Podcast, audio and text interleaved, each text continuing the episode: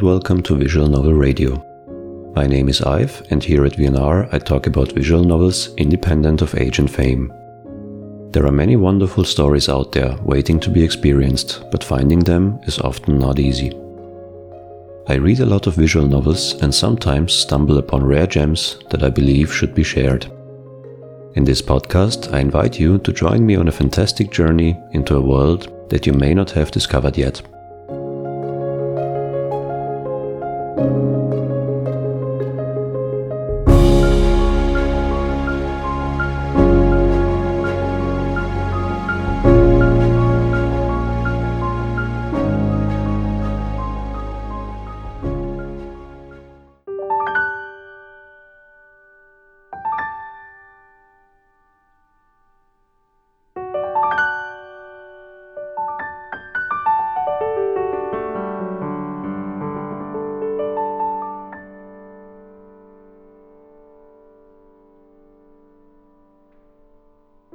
This episode, I will talk about Summer Pockets. Summer Pockets is a slice of life visual novel developed by Key and published by Visual Arts in 2018. The game received an official English translation in early 2020. The story follows a high school boy named Takahara Hairi on his visit to the island of Torishirojima. He received an invitation from his aunt to spend his summer break there and help her with some household organization, following his grandmother's recent passing. During his summer break, he gets involved in the lives of various island residents and discovers more about the place, as well as a few things about himself.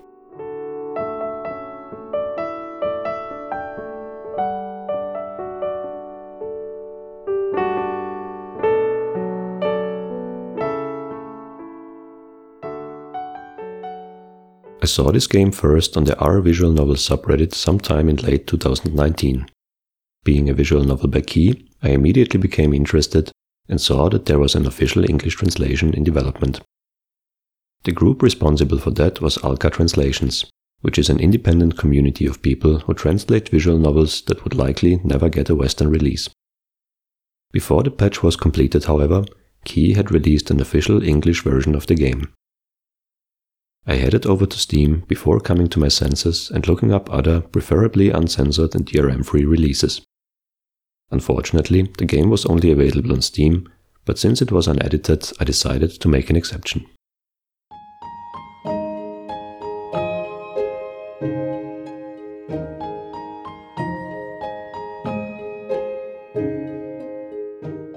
Summer Pocket starts out with the main protagonist, Takahara Hairi coming to the island of Torishirojima.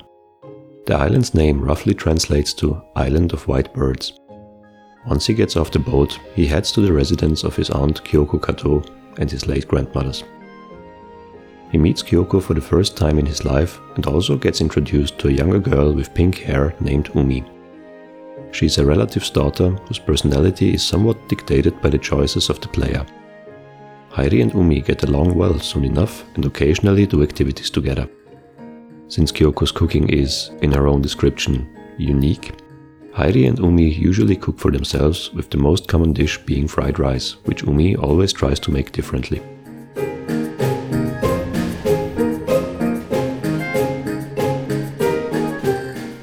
Already in the beginning, Hairi has various run ins with the female main characters. These go well occasionally, but in some cases end in embarrassing misunderstandings. There are six routes in total in the game, four of them being character routes with the main heroines, the other two are for story progression and lead to the true ending. They are unlocked one by one once the player completes all character routes.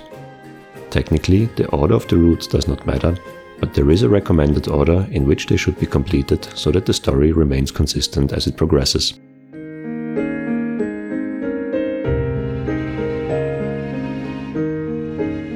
A curious feature that Key implemented is that after the completion of the first route, the game offers the player to skip the common route. While this can come in handy, it takes away some of the mystery of the story, as some dialogue changes in the common route once a character route has been completed. While these changes do not impact the story, they certainly contribute to the overall flair of the narrative and make the true ending so much more rewarding.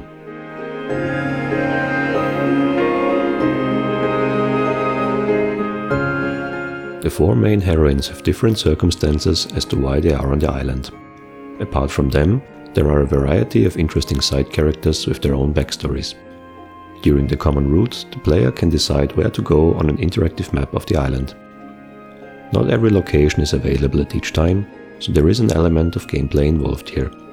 The presence of characters is marked clearly on the map, which makes the route choices obvious. The player only needs to follow a certain character to eventually end up in their route. Other points are also sometimes marked with side characters for special events or minigames, and the rest is only labeled with exclamation marks. By being at the right place at the right time, the player can earn so-called records. These act as in-game collectibles and have no influence on the story. Once the player has interacted with one of the main heroines a certain number of times, they become locked into their route. From here on out, there are no considerable choices to make anymore. Please be aware that this episode contains spoilers for the whole game, including the true ending. After looking up a guide, I started with the recommended route order and focused on the first heroine named Naruse Shiroha. Hairi meets Shiroha for the first time late at night at the elementary school swimming pool of the island. He is riding on his motorcycle, an old Honda Super Cub that he borrowed from his aunt, as he is curiously drawn to the pool due having a history in competitive swimming, albeit not a pleasant one, as he is afraid of being in the water since then. Once he gets closer, he suddenly hears a loud splash and notices a girl wearing a bikini in the water. She glares at him dubiously, and he has to clarify that he is not a stalker, which she luckily believes, but their meeting does not end on a happy note. They do, however, introduce themselves, and Hairi sets out to meet Shiroha again to have a proper talk.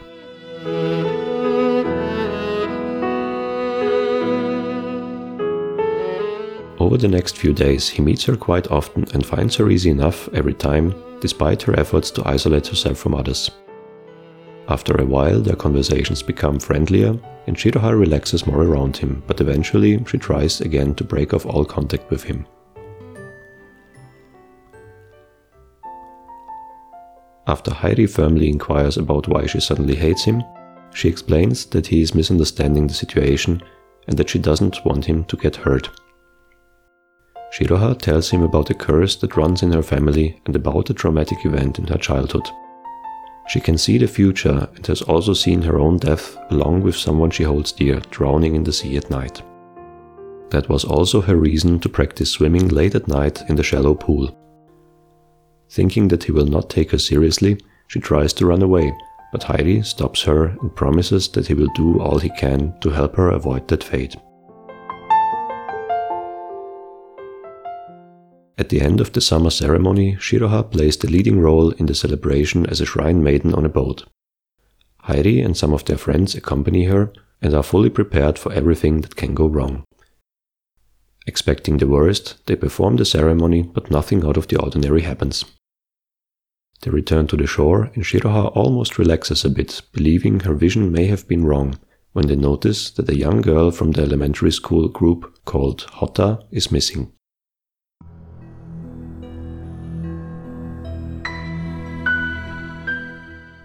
In the ceremony, children make lanterns and let them float out to the sea as a guide for the souls of the dead to find their way. The crowd of lanterns is led by a wooden boat with a little shrine on it. Hotta didn't want to make a lantern for her recently deceased mother, but Hairi convinced her that it is the right thing to do, and the girl warmed up to him rather quickly.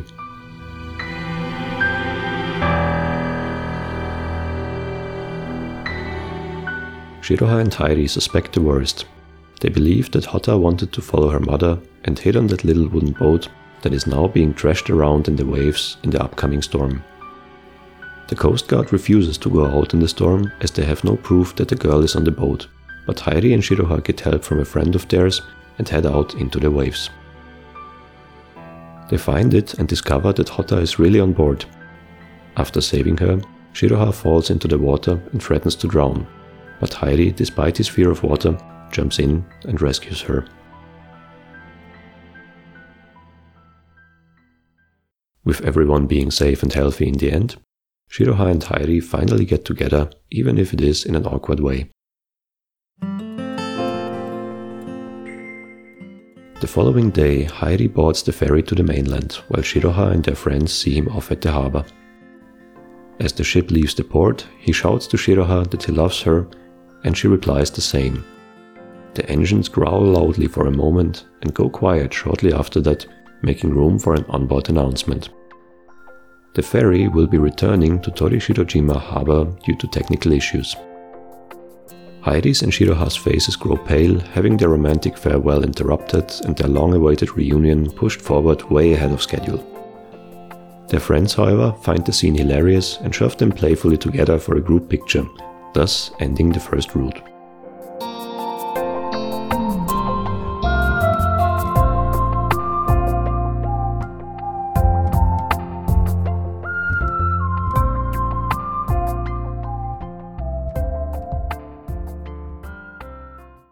While I was a little disappointed with the lack of romance and the rather quick resolution of Shiroha's route, I reminded myself that this was just the beginning and restarted the game with the goal of the next route, Tsumugi. During his exploration on the island, Hairi finds an old lighthouse and gets closer. He notices a girl sitting on the top outside of the railing. She hums a particular tune that he does not recognize and she also doesn't seem to notice him until he calls out to her. After a short, pleasant conversation, he asks her to climb behind the railing, being concerned for her safety. She agrees and comes down where they continue their lively chat. The girl introduces herself as Tsumugi Wenders and explains that she is looking for something. Trying to help her, Hairi helps her search the area and around the lighthouse and they find stuffed animals and various pieces of junk washed up on the shore. Tsumugi collects the stuffed animals and gives them names, thinking of them as her friends. The thing she was searching for is not among them, and it starts to get dark, so they say goodbye for the day and go home.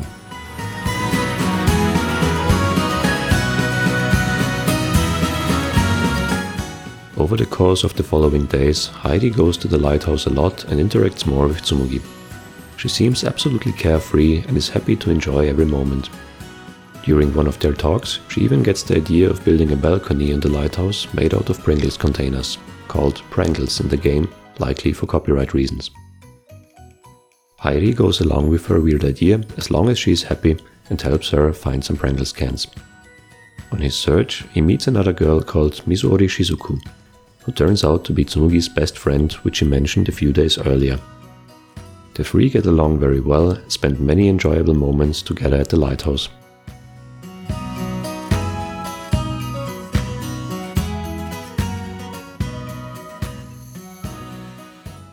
One day, Shizuku and Tsumugi start to wonder about the melody she always hums.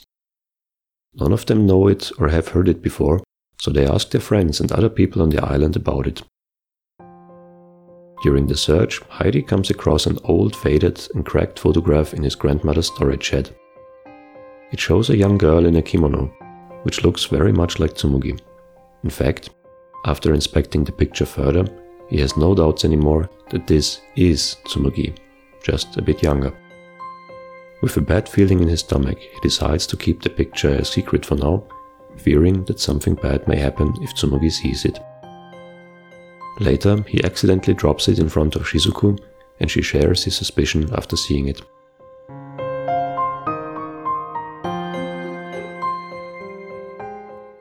After some time, it becomes clear that Tsumugi and Hairi will leave the island once the summer break is over.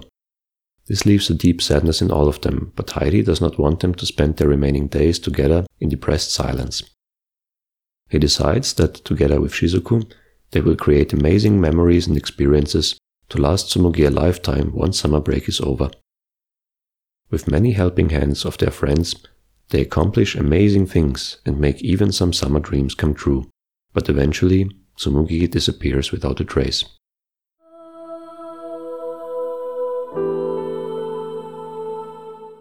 They look all over the island for her, but cannot find her. Hairi and Shizuku decide to go back to the lighthouse and wait there. Tsumugi shows up the next day by coming out of the lighthouse, which was certainly unoccupied before. She apologizes tearfully and gets welcomed back by her friends, who by that time have found out more about Tsumugi Wenders. They know at this point that the girl before them is not her, but that does not change their feelings towards her, Tsumugi and Hairi eventually fall in love, and Hairi discovers the truth about her in a magical way.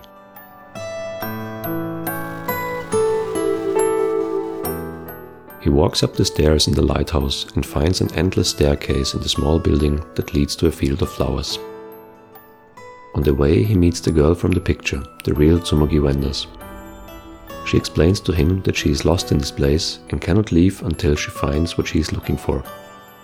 With her help, he manages to leave the lighthouse and come back to the real world.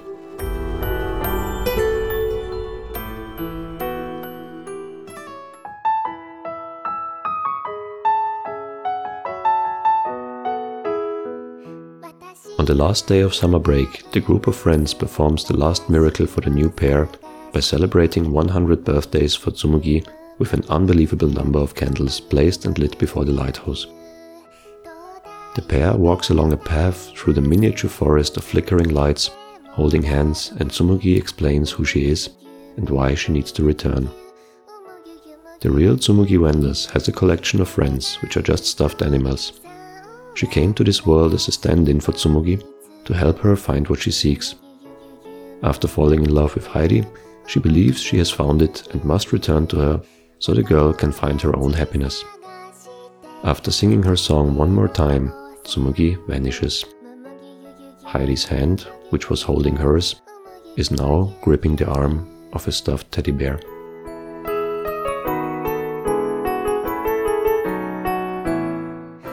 The next day, after saying goodbye to Shizuku and the others, Hairi leaves the island and promises to return one day to find the girl at the lighthouse again. After the credits roll, a scene with the real Tsumugi and her friend happens. Tsumugi thanks her for everything, and her friend promises to be by her side forever. Tsumugi, however, makes it clear that she does not belong with her anymore and convinces her to return to the lighthouse, thus ending Tsumugi's route and fading back to the title menu.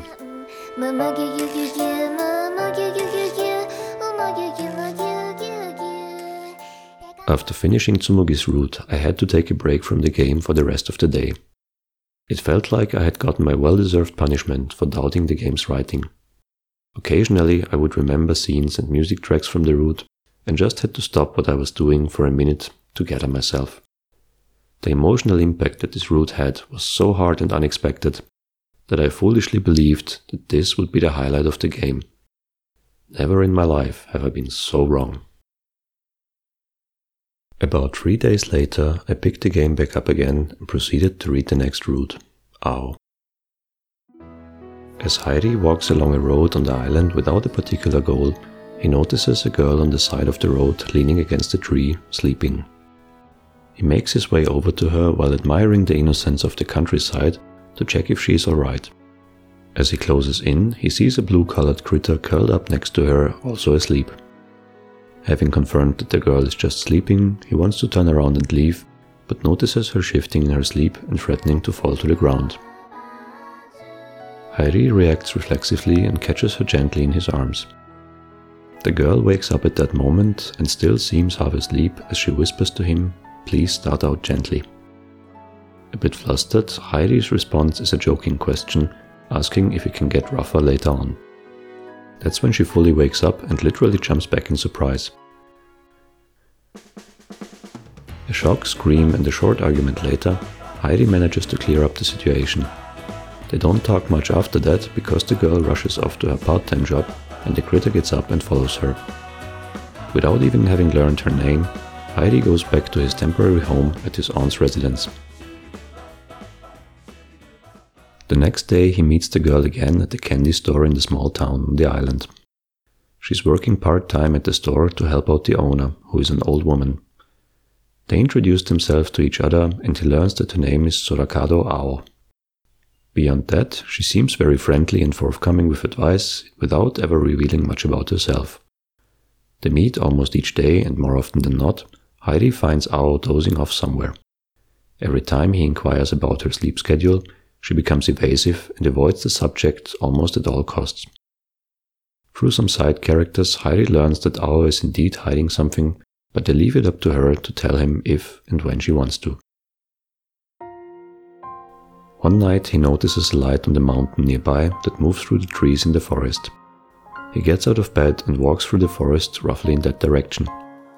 While looking for the source of the mysterious light, he encounters a glowing butterfly that flaps slowly towards him. Thoroughly entranced, he gets closer to it and even touches it with the tip of his finger. In that moment, the world around him disappears.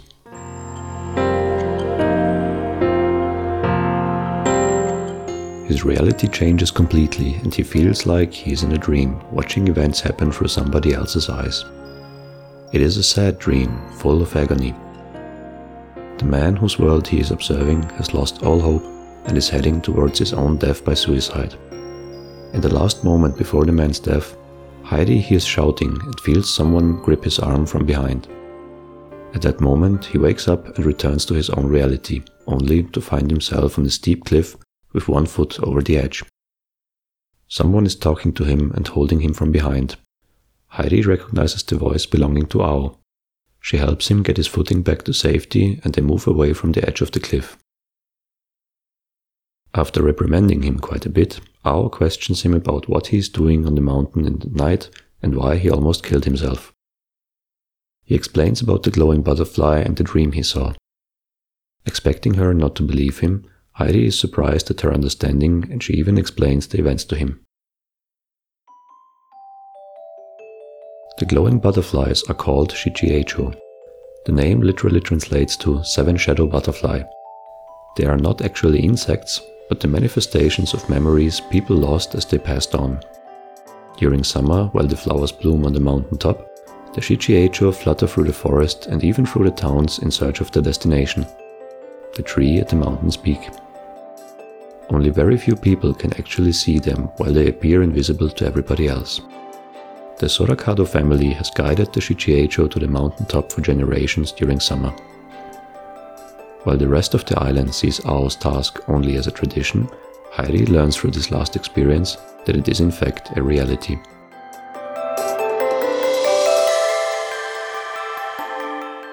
Ao also tells him that her task does not require to touch Shichiecho, but she is looking for a certain memory that is very dear to her and must find it no matter what.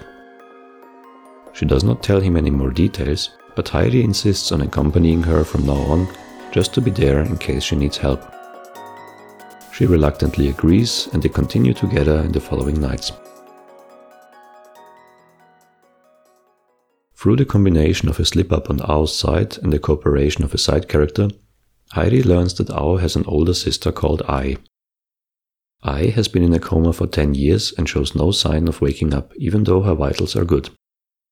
He also learns that Ao feels responsible for Ai's accident in the past.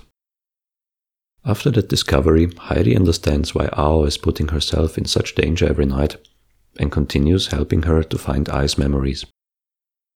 To find out more about the Shichiecho, he looks through the old books in his grandmother's storage shed and finds one about the topic, albeit in ancient Japanese. His aunt translates it for him in a few days, and through that book he learns a terrible secret. When the brain absorbs a memory from someone else, it takes a longer time to process it, causing the recipient to require more sleep than usual, as the processing happens during that time. Ao has absorbed so many memories over the last 10 years that he starts worrying about her and tries to get her to stop, if at least for a while. He almost gets her to do it, when Ai's condition suddenly takes a turn for the worse.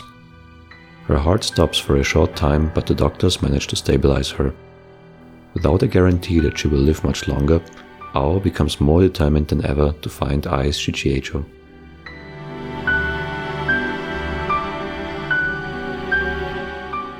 Ao goes back to the mountain and absorbs even more memories than she used to in the nights before. She allows herself no rest, and Hairi has to force her occasionally to take a 10 minute break. He promised her to not touch any Shichiecho anymore, but over the past few nights he saw a particular butterfly with a weak light that seemed to avoid him and Ao. One night he sees that butterfly again and touches it, actually finding Ai's memories in it. Ao is not able to see the Shichiecho and Hairi manages to lure it with the help of Ao's lantern to the hospital up to Ai's room. the butterfly makes contact with Ai and gets absorbed by her, prompting her to wake up only minutes afterwards. Ao is overjoyed and life goes back to normal over the next few days. Hairi and Ao get together officially, and for a short time, the future looks bright, when Ao suddenly falls asleep and does not wake up anymore. She is taken to the hospital and shares a room with her sister, who is doing better each day, but still cannot move her body. Hairi visits every day and waits for Ao to wake up. After one week, she does, and tells him that she is fine now and asks him only to help her get to the tree on the top of the mountain to perform the last task of her duty. Since Ao is in a weak state, having slept so long, she asks Hairi to carry her. He agrees and they make their way to the peak.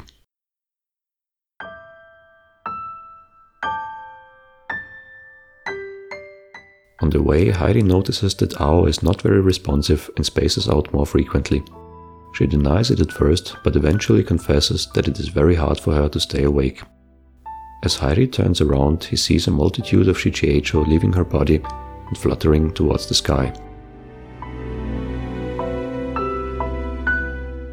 Fearing the worst, he makes haste to the peak, and as he arrives, Ao is so weak that she can barely keep her eyes open. An even larger swarm of Shichiecho pours from her body and she gets lifted into the air surrounded by a glowing light. The flowers around the tree start to wither, signaling the end of summer and with it, the end of the Shichiecho's journey. The butterflies fly too high for him to touch, but the last Shichiecho leaving her body flutters lower, as if to say goodbye. He jumps as hard as he can and manages to touch it with his fingertips for an instant. He sees all of Ao's happy memories with him and her sister, accompanied by a few parting words. With this, all the butterflies vanish and Ao's body falls asleep. He carries her back to the hospital and soon has to leave the island, promising the sleeping owl to return as often as possible to be by her side when she wakes up.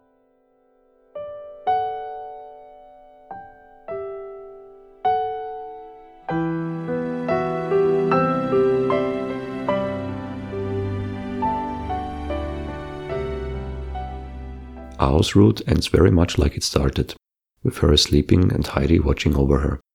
It is a tale of self sacrifice and family love like no other.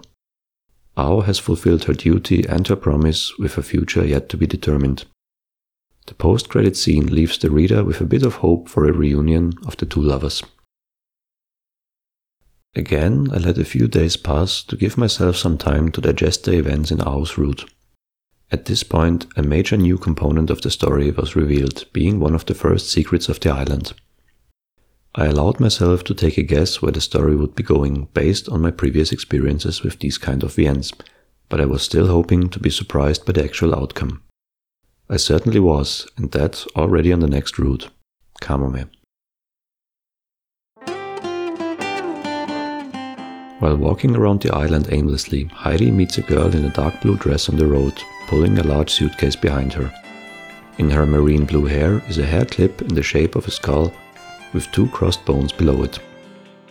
Despite that appearance, the girl is immediately very friendly and asks Hairi right off the bat to push her suitcase along while she rides on top of it. Being a bit confused, he just makes a statement on how that seems dangerous, but the girl is not concerned about that and Hairi humbles her request.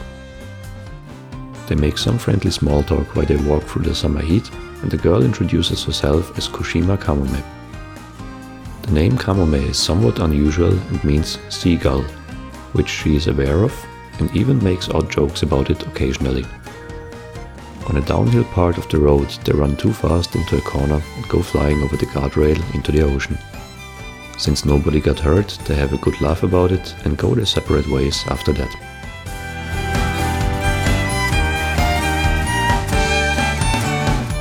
A day later, Hairi meets Kamome again in town, where she seems to wait for someone. As she sees him, she immediately walks over to him and asks if he wants to join her on an adventure. Despite his lack of motivation, Hairi agrees and follows her to their destination, the elementary school. The school is closed during summer vacation, but they break in by climbing over the roof near the swimming pool. he helps Kamome to get her suitcase over as well, which she still pulls along wherever she goes. When he inquires about its contents, she just answers that it is a secret, but the suitcase feels very light, as if it's almost empty. They reach the attic of the school building and Kamome finds what she's looking for. It's a small chest wrapped in chains with four different locks holding them together. She tells Hairi about an adventure she had with a group of friends 10 years ago where they found the island's treasure.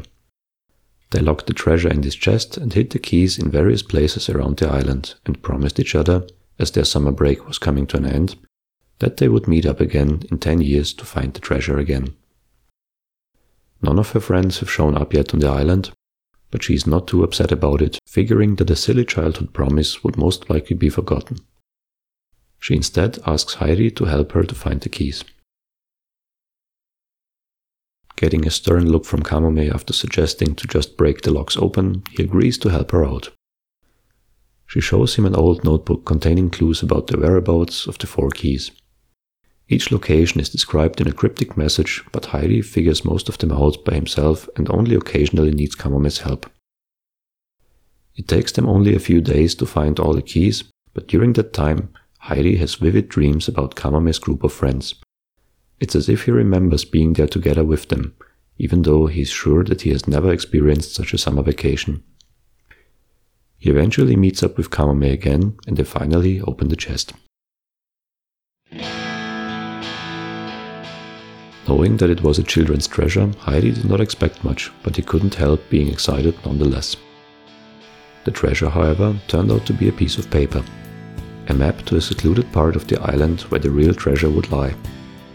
Kamome keeps him in the dark about it until he finds out that that part of the island marked by the map is an old quarry that has been closed off. Going there has been prohibited since the area is dangerous and on top of everything, private property. Kamome still wants to go, but Hairi pressures her to reveal the secret before agreeing to join on a possibly life-threatening undertaking. She has no choice but to give in and tell him what her group of friends found. It was a real-life pirate ship.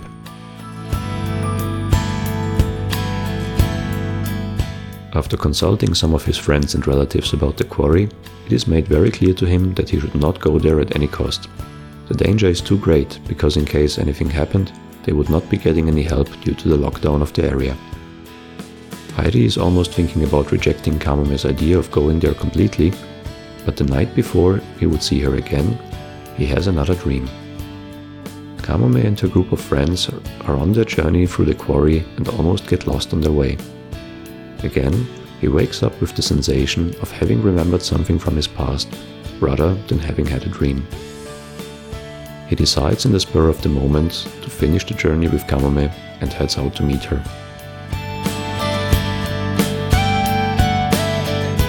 Hearing that, she is overjoyed with the news that he will help her, and they develop a plan to acquire all necessary equipment and sneak out one morning under false pretenses. They head to the quarry unnoticed and after some trouble finding the way, arrive at a cave that is mentioned on the map. Since it is getting dark, they decide to make camp there and head into the cave first thing in the morning. The following night, Hairi has another dream about Kamome's group.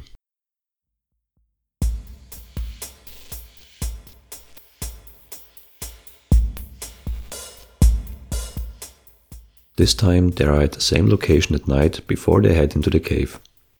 He is seeing the events from the perspective of another character in the group called Taka. In the dream, they all sleep around the campfire as he hears quiet moaning and sniffling noises from nearby. He follows them to find the young Kamome who is gripping her leg and trying to suppress the fact that she is in obvious pain.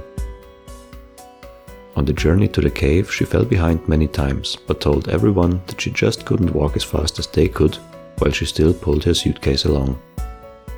Knowing the reason now, Taka confronts Kamome about it and she confesses that her leg hurts quite often due to an illness. She recovers after some time, but she needs her suitcase as she uses it as a crutch. She pleads with him to keep this a secret from the others, which he agrees to under the condition that she tells him when she is in pain again.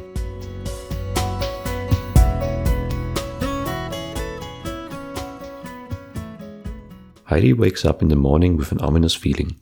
Kamome is gone, but left her suitcase and tent behind. After getting up, he starts to look for her and finds her bathing in a nearby river, accidentally catching a glimpse of her half naked. A scare and a scolding from her later, he apologizes, but Kamome, despite her anger, does not seem to be bothered by it. After breakfast, they pack up the camp and head into the cave.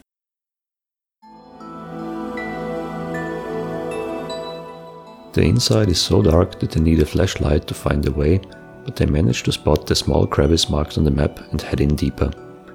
Kamome walks behind Hairi while he goes on ahead illuminating the area.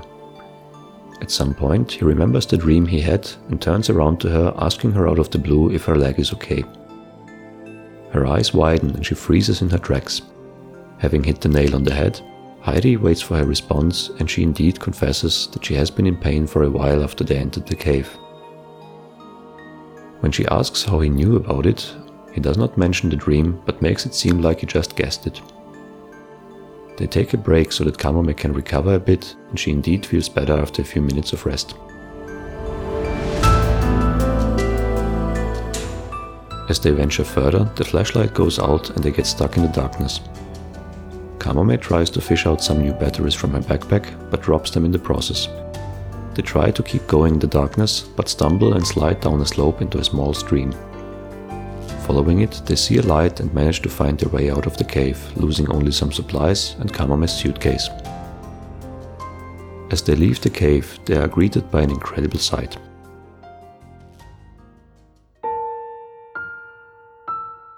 The exit leads to a small cove looking out towards the ocean with a small strip of sandy beach. Before their eyes, a large object manifests against the sunlight, taking the form of a ship. The surprise about the island's secret being real is short lived. There is a boat, but it is not a pirate ship. Instead, it is just a regular abandoned sailboat and nothing else. Hairi did not really expect an undiscovered pirate ship, but he can't help being disappointed nonetheless. As he turns to Kamome, he sees the defeat in her eyes. Her only words after that are that she remembers now and has to go. She tells Hairi to find her suitcase and look inside, as this is where her real self will be. With those words, the girl vanishes into thin air, leaving only a glowing butterfly behind.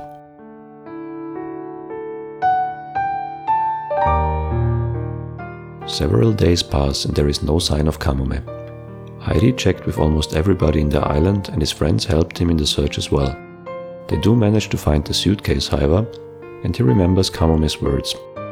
The real me is in there. Not entirely certain if he wants to know the truth anymore, he forces himself to open the suitcase. Inside, he finds an old worn out book titled Kamome and the Catbeard Brigade. He immediately recognizes it as a children's book he read about 10 years ago. It is a story about a girl with a suitcase called the unusual name Kamome and her group of friends who go out on an adventure to find a pirate ship after Kamome discovers a map in her father's desk drawer. They journey to a secluded part of the island where they spend their summer vacation and find a cave. Inside, their flashlight goes out and they get washed away by a small stream into a cove where they discover the ship.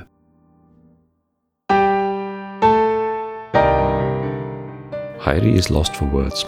The contents of the book make it appear as if he was dreaming about Kamome all the time, and that none of the events of the previous days actually happened. But that is not the case. His friends and relatives all remember the girl with the suitcase, which assures him that he didn't imagine the adventure.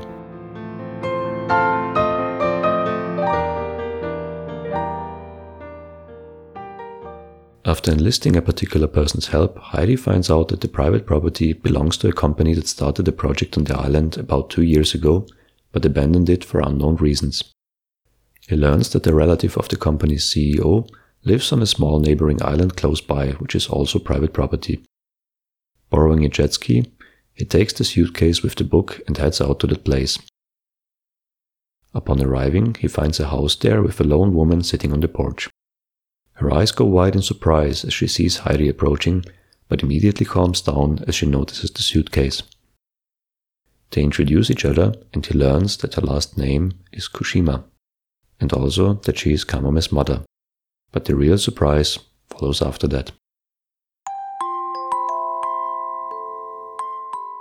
As he asks about the suitcase in the book, she tells him that she is the author of it and that she wrote it for her daughter who has been hospitalized since her early childhood.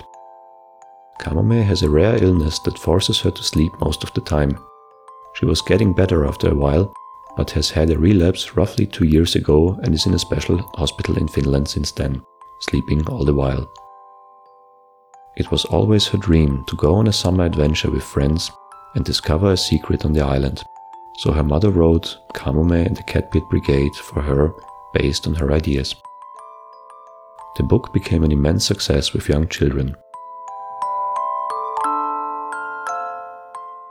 As time went on and Kamome recovered slowly, she said that she wanted the adventure in the book to become reality and have all children who read it experience it 10 years after its release. The reason for the 10 years was simply that she wanted to give herself enough time to finish it. Her father was mostly busy with the company, so her mother helped her with everything she had to make the dream come true. The company owned a part of the island which it didn't use anymore, containing a quarry, therefore making it the perfect place to recreate the adventure. They even organized an old sailboat which they wanted to remodel to look like a pirate ship and made preparations to ensure the safety in the cave by hanging lights along the path and closing all dangerous passages. But before they could finish, Kamome's condition worsened and she had to be hospitalized again. She also tells Hairi that Kamome will likely not wake up anymore.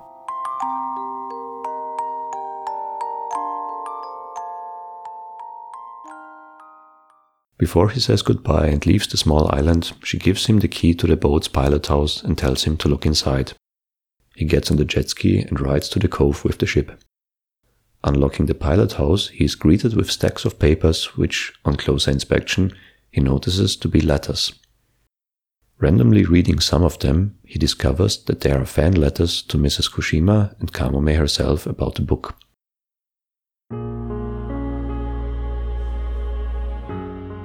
Thousands of children's letters fill the small pilot house expressing their feelings about the story.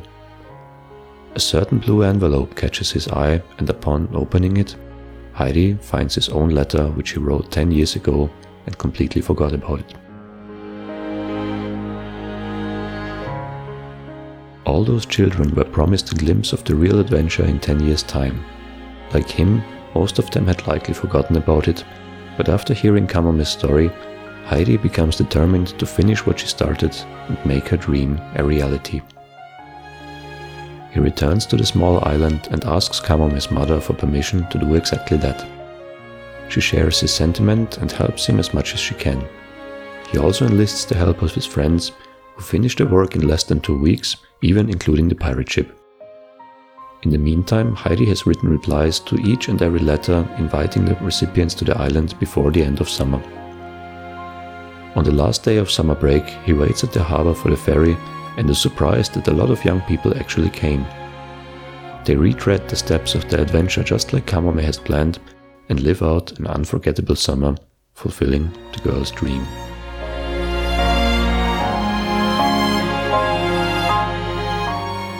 As he stands on the pirate ship looking out towards the ocean, Kamome appears next to him and thanks him for everything. He confesses his love to her and she smiles sweetly as her body slowly fades into nothing, until just a glowing butterfly remains, fluttering slowly towards the sky. A picture of Kamome's Catbeard Brigade with Hairi in it brings her route to an end.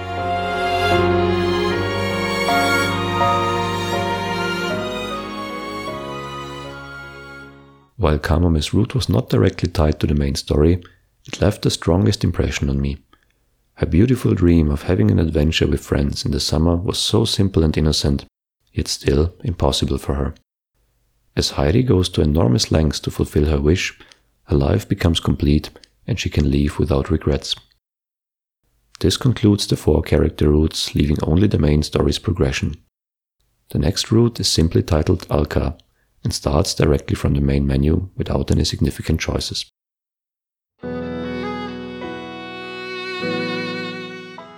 The Alka route begins exactly like all others with Hairi coming to the island of Torishirojima by ferry.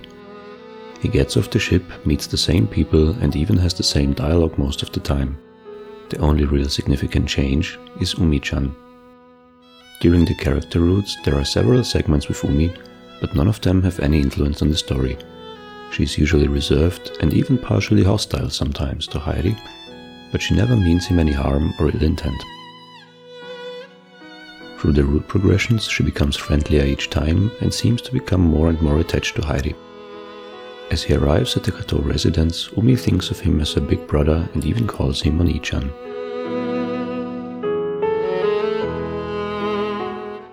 Hairi spends his time mostly with her as they go to various places on the island or simply cook fried rice together. Umi-chan tries to cook it herself but is never satisfied with the results as she is looking for a very particular taste that she just cannot get right. As Umi gets more and more depressed, Hairi looks for ways to cheer her up, but nothing seems to work. Eventually, she opens up to him and tells him that she wants to spend the summer with mom and dad. After asking his aunt Kyoko about her parents, she tells him that her mother passed away while her father is still alive but barely around anymore. Trying to do his best, he offers Umi-chan to be her father for the summer. The girl is overjoyed by that, but she still wants a mother to accompany them.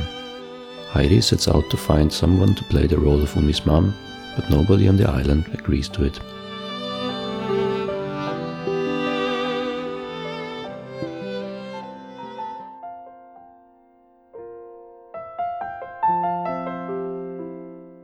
His first night on the island, Hairi had the same run in with Shiroha at the school swimming pool as in her route. She therefore still resents him, but due to previous interactions with her, Umi-chan is very fond of her. He decides to ask her one more time to play Umi-chan's mother just for the girl's sake. Because she likes Umi, she reluctantly agrees, but sets certain boundaries.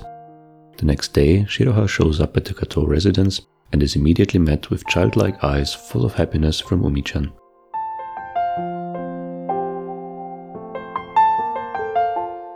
Over the next two days, they essentially play house together, but they quickly run out of things to do.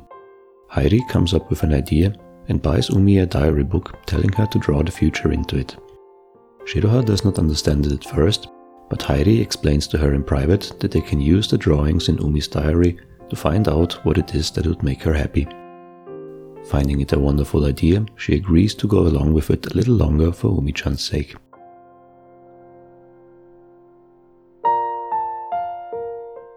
Over the course of the following days, Umi creates many diary entries on what she wants to do with her mom and dad. She writes in past tense, just like Hairi instructed her, but also states minor details and even the weather days in advance. Her wishes are sometimes easier and sometimes harder to fulfill, but they manage it every time.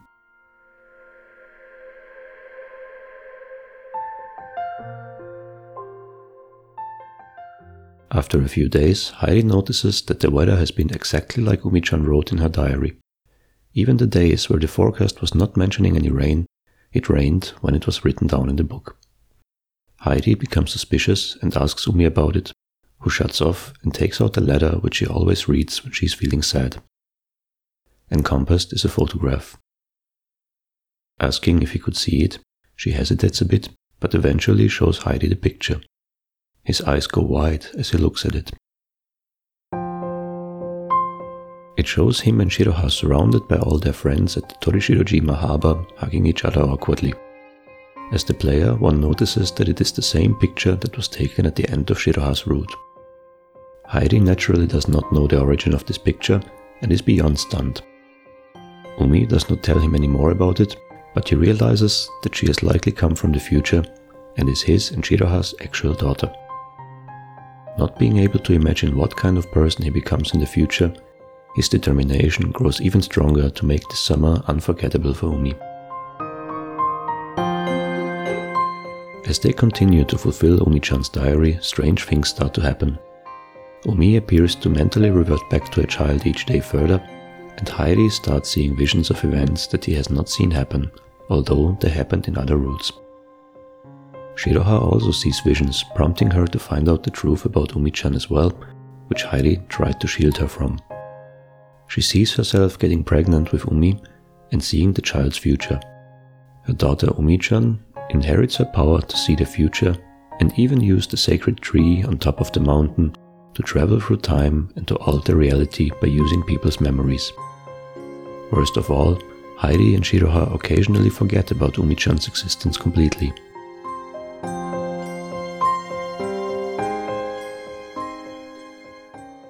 Noticing that, they become more and more worried, as by that time they have grown so fond of her that losing her would break both of them.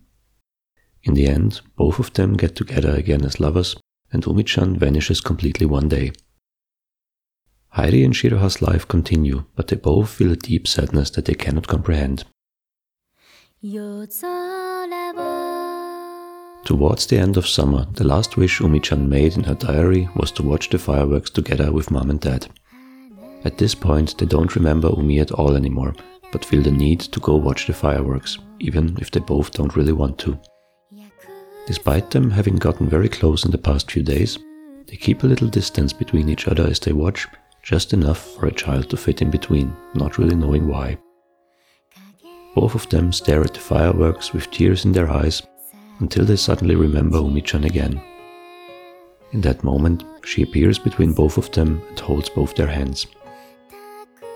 They hold her tight, fearing they might forget about her again, but Umi-chan just tells them that they do not have to worry and that she will be back.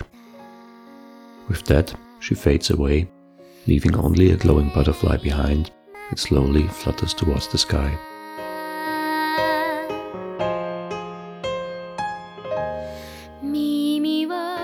Shiroha and Hairi try their hardest, but they can't prevent their memories from escaping.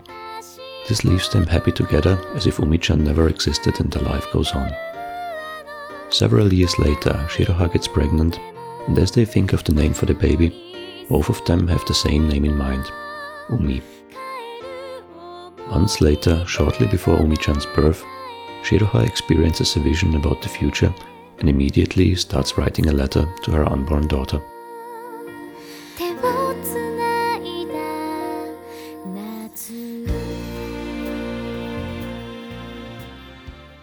I am used to key novels being astonishing and well written. I am used to them having an ending that tears my heart out and leaves me emotionally stranded for days or weeks to come. I am used to riding Jun Maeda's emotional roller coaster for hours on end and questioning my life's meaning when I get off. By the time I completed the Alka route, I could not imagine any way to top off this experience. It can't all be amazing, can it? There was still one more route to go, and I felt like I had been swept off my feet multiple times already. Immediately after the Alka route ending, I hit start on the final story of the game, plainly titled Pockets. A voice in a white light speaks. Its message is unclear, but it is an important one. The light disappears and the main character of the Pockets route wakes up in a forest. He is a child without memories, he does not know his name or where he is. Stumbling through the darkness, he spots a light and heads towards it. As he gets closer, he reaches a house with a chicken coop in the backyard. Entering the yard, he is spotted by a muscular and grumpy looking old man. What are you doing here? Comes the rough interrogation from the man. Seeing his height, the boy realizes he is a child. Not knowing anything about himself, he doesn't know what to answer. The man notices the child's fear and gets a little more friendly. He asks about his name and where he came from. The child only answered that he doesn't know and the forest. It is late at night, so the old man lets him into his house. He will bring him to the police in the morning. Inside the house, the boy meets another person, a little girl with white hair and deeply sad eyes. Her name is Shiroha. She avoids the boy for the most part but can't help being curious about him. He goes to sleep, but can't get a lot of rest. He knows he is here for a reason and that it involves this girl somehow, but he does not know what it is. It seems wrong for him to be sent to the mainland the next day.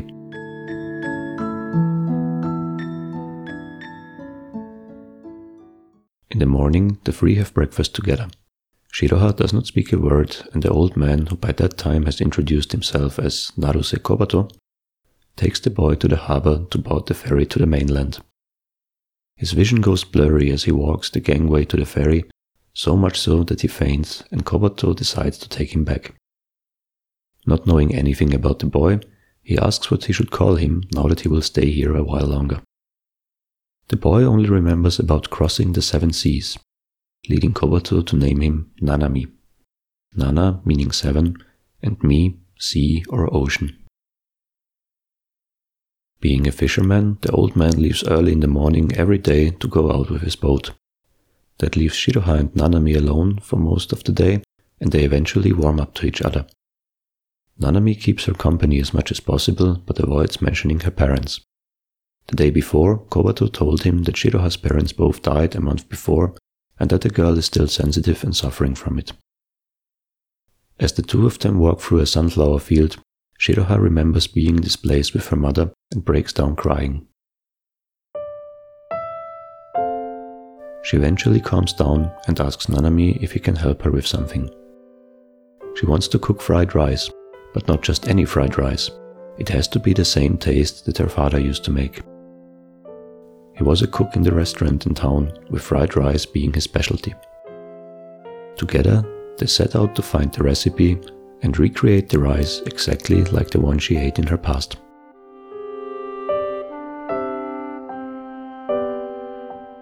After some smaller adventures and mishaps, they manage to recreate the rice to taste exactly like Shiroha remembers. Nanami's heart perks up as he sees the girl smiling for what is likely the first time in months. She is so happy and proud because she can cook it now for her grandfather and packs him a portion. As he sees it, however, he is displeased because she went to the restaurant. He forbade her to go there, fearing it would trigger bad memories. Shiroha starts to cry and runs away. Kobato does not step down from his opinion until Nanami gathers all his courage and stands up to the muscular giant in front of him. He explains to him about Shiroha's feelings and her reason for cooking the rice, also about her need to talk about her parents and for someone from her family to be there for her. Kobato listens with a dark look on his face, but eventually his features soften as he realizes that Nanami is right. He didn't give Shiroha the support she needed and doubts that he can, so he humbly asks Nanami to be there for her in his stead.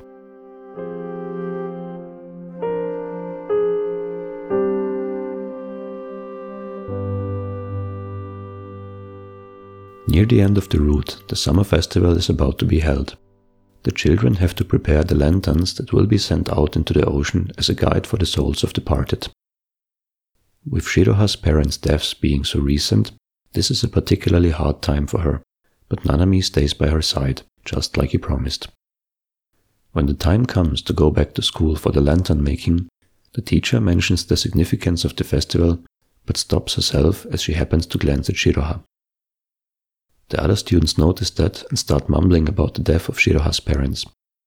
Nobody means any harm by that, but Shiroha runs away crying and only says to Nanami that she will go to the top of the mountain to see her mother again. This is where Nanami's memories return. He knows about Shiroha's power to see visions of the future and directly communicate with dead people's memories. She is aware herself because her mother also had the power and she happened to inherit it. As they reach the mountain's peak with the sacred tree, Shiroha is about to use her power to travel back to a time where her mother and father were still with her. She wishes for it so dearly that the Shichiecho descend on her and she is engulfed by white light. Nanami, however, manages to convince her that life is still worth living, even if tragedies like that happen.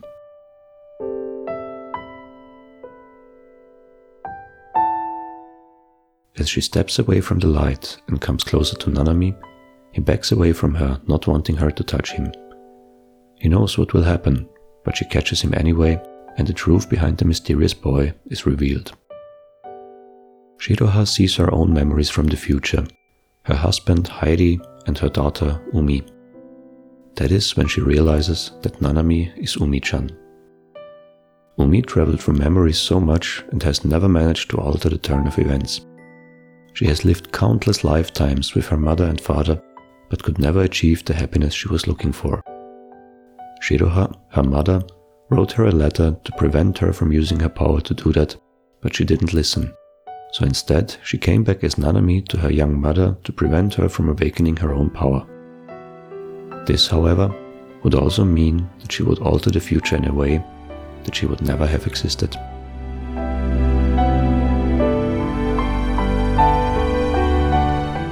Shiroha remembers everything. She knows what Umi is about to do and tries to change her mind. She pleads with all her heart to not leave her side. Even if her birth means her own death, Shiroha is willing to sacrifice everything for her daughter's happiness. Umi smiles as she fades away for the last time, using her power to leave only pleasant feelings in her mother's heart.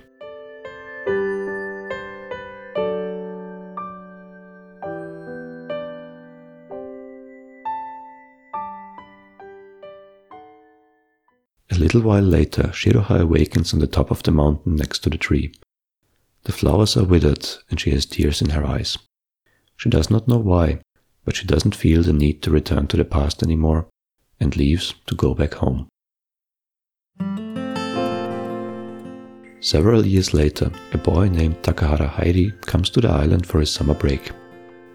As he rides around on his aunt's motorcycle, he runs out of gas and pushes the bike to the gas station near the harbor.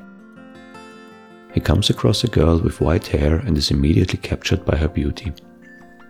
Not wanting to come across as a weirdo, he hides his feelings and walks past her, his heart aching. Unbeknownst to him, the girl feels the same way.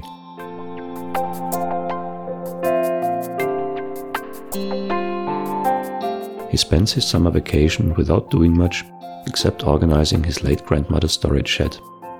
On his last day, he boards the ferry to the mainland and sees a girl standing on the docks looking towards the ocean.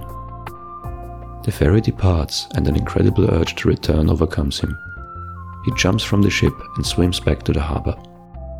The white haired girl is the first to meet him as he gets back on land and he introduces himself to her, which she happily returns. Later, as they both sit on a beach together, they notice a girl with pink hair standing in the shallow water and looking at them. She smiles softly and is gone the next moment.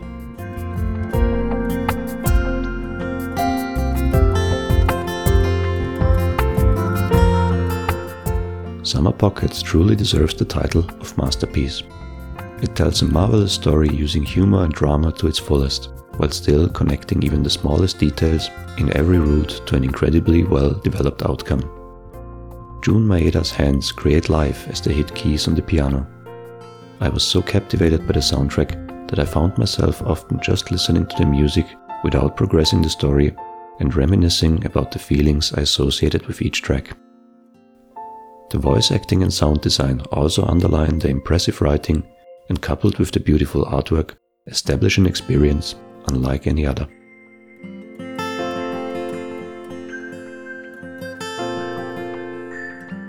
The island of Torishirojima is a place filled with secrets and mysteries which it does not reveal to just anyone. Takahara Hairi came to this place at first to run away from his problems, but he discovered something far greater than he ever expected to experience.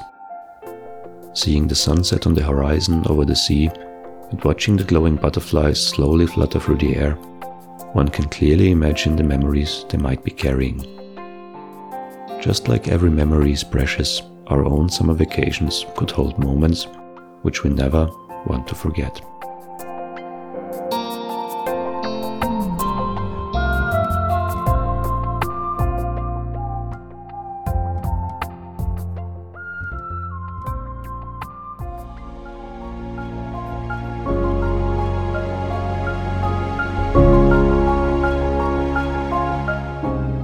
The greatest gift we can give is the gift of time.